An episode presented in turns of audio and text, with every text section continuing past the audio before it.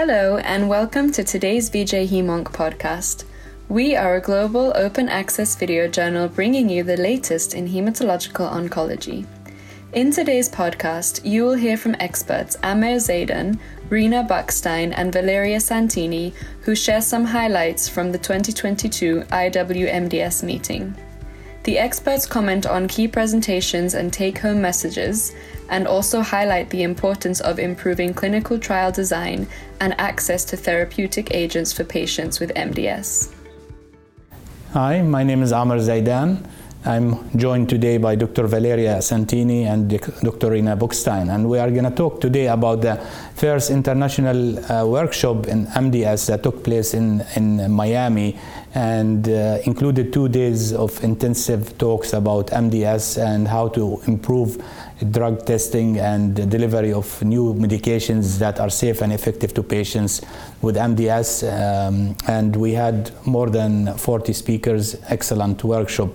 So I'll start with you, Valeria. Like, what are your main take-home messages from the proceedings in the last couple of days?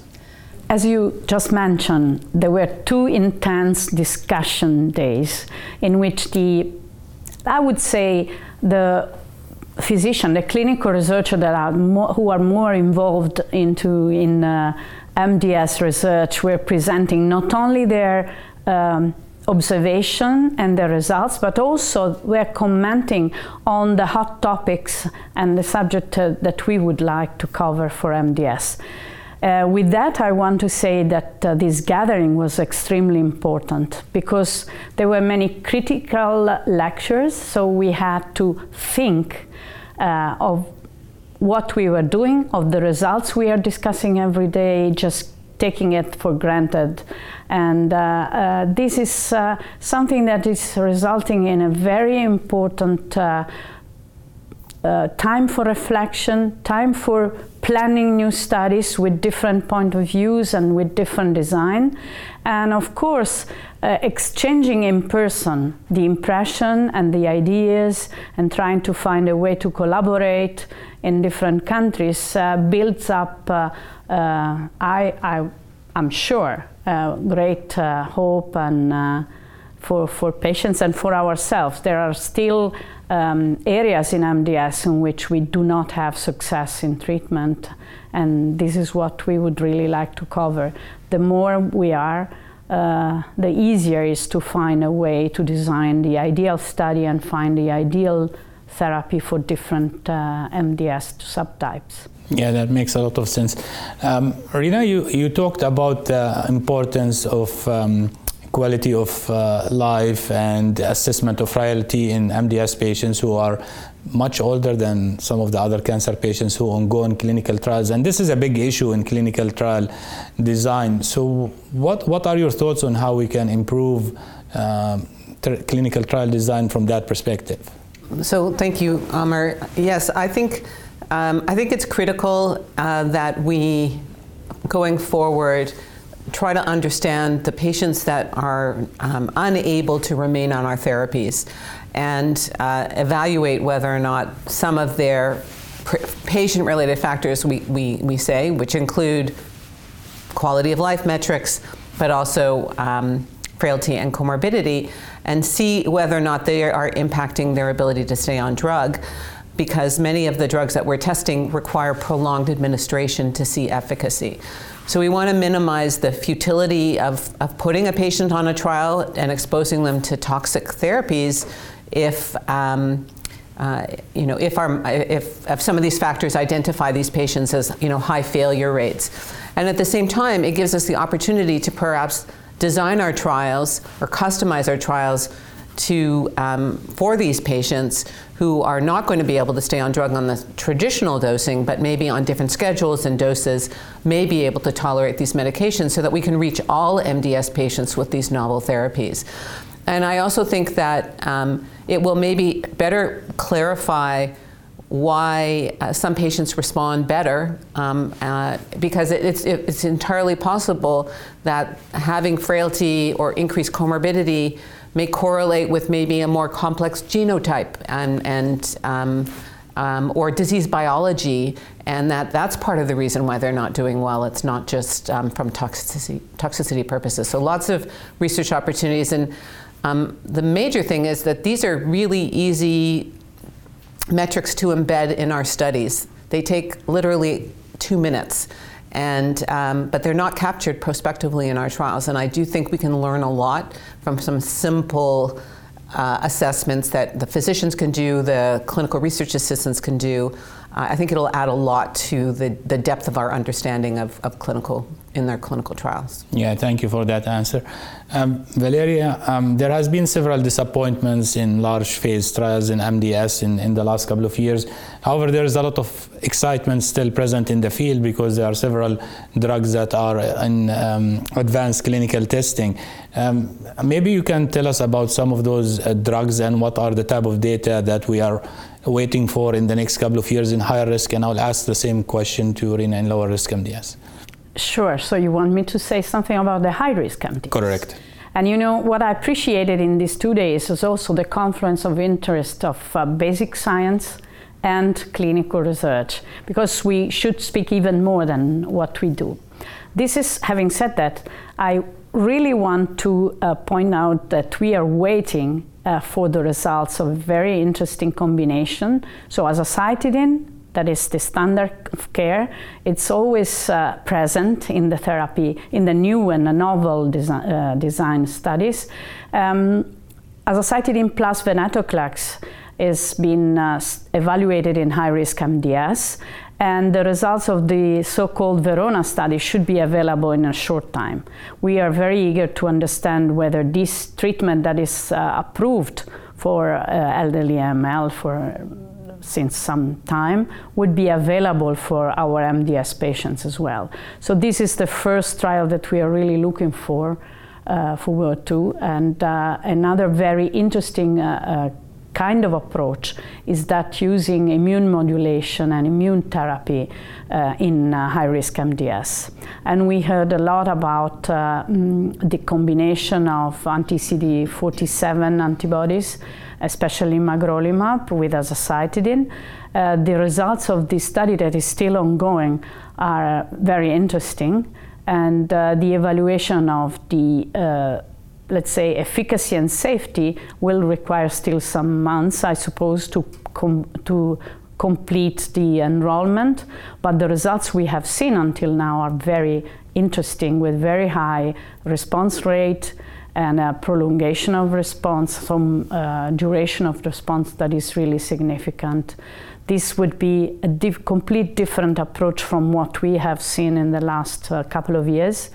Uh, as I mentioned in my talk, we are taking an empirical approach, but uh, the more we know the biology of MDS, the better we could uh, really uh, target uh, these, uh, cases. There are other studies ongoing using um, other agents like um, eltanexor or the um, RARA, ATRA uh, RARALPHA. Yeah, SY1425, yeah, yeah, very tough. Yeah, yeah, tamibarotene, tamibarotene, tamibarotene.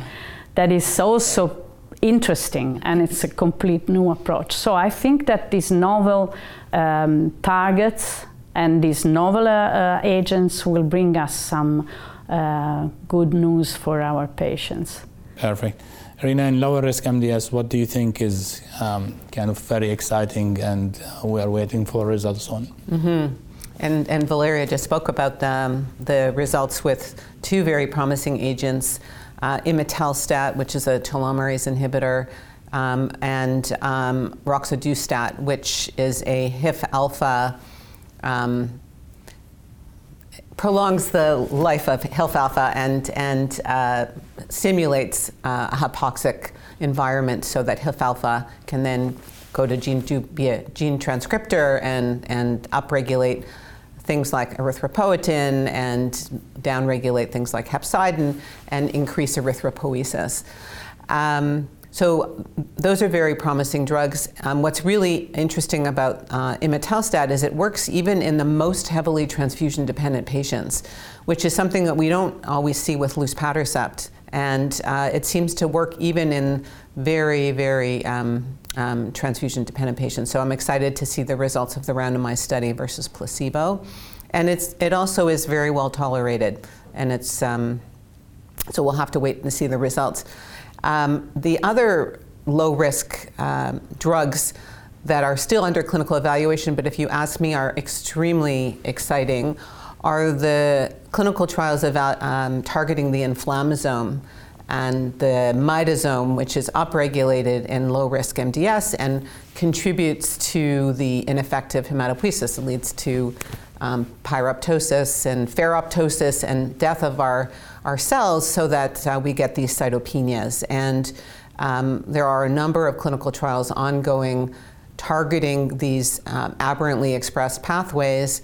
Um, and um, uh, so we'll, we'll, but they're still in the earlier phase development. So we'll, hopefully they'll read out, at least the phase one, two studies will read out next year, and then we'll see whether or not they're worth taking into phase three. Yeah, and my last question for both of you this is a subject we did not get to cover because we did not have the time, but it's drug access. Both of you come from other countries, uh, uh, Canada and Italy where drugs tend to get approved, uh, I think, much later than they get approved in the U.S., even when you have positive trials. So how do you, how do you view that discrepancy? And um, it must be frustrating to see some drugs get approved and take a long time to be accessed. Uh, so, yeah. like, how can we improve this? I can patients? speak for Europe. In Europe, as you know, it takes a long time.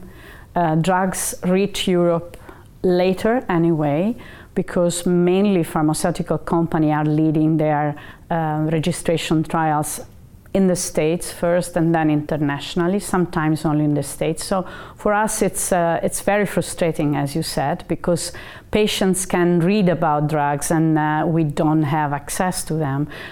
Uh, let's say less and less because we get the investigational uh, studies. We do not get approval so quickly that's, uh, that's a big point. I think that uh, we could work also with patient advocacy to um, express the need for uh, having a quicker approval or anyway easier uh, consideration of new drugs. But uh, as a matter of fact, we feel that we are always a step back um, and uh, we need to render all the procedures a little bit ra more rapid because of the sake of our because we need them and for the sake of our patients. Yeah, how about the Canadian perspective, Rena? It's very similar um, to the European. Um, we're always behind, um, often a year or more bef before drugs become available. Um, partly because the filing by the pharmaceutical companies tends to go first in the United States, but also there's um, there's much because it's a you know, socialized medical system, um, and uh, there's there's not unlimited funds in our healthcare system. Uh, our government does a lot of uh, pharmacoeconomic analysis to determine the the additional benefit um, of of this agent, um, and and there's a price tag attached to it. And so if it doesn't reach that bar, if it, if it exceeds the bar that they're comfortable paying, often very successful drugs may be rejected. And that's extremely frustrating as well. Um, you know, there is sometimes a middle ground and some compromise in the pricing of the drug. Um, certainly, pricing of the drugs makes a difference as well and will hopefully improve accessibility to some of our patients, at least meeting the bar of, of our government's requirement that they be cost effective. So um, it's not just effect- efficacy, but also is it cost effective, especially when it's, it's a publicly funded healthcare system. As likewise in Europe, yeah, of course, right. because when a drug gets approved, is available for all the population. So that means that the cost effectiveness has to be evaluated carefully because, of course, it's all state funded. Yeah, there's no unlimited yeah, hopefully this issue will improve because you know, drug access is certainly as important as having positive uh, clinical trials for our patients. So at the end, I, would like to thank you again for um, giving us your perspective and for your great work as part of the steering committee for this meeting. And hopefully, we can uh, have uh, another great meeting next year for the second international workshop on MDS. Thank you so much. Thank you. You too, and thank congratulations. You. Absolutely. Thank you for sharing this. Thank you so much for listening to today's podcast. We hope you enjoyed. Be sure to follow us on Twitter at VJ HemOnc and subscribe to VJ HemOnc podcasts on Spotify, Apple, and Podbean. Until next time.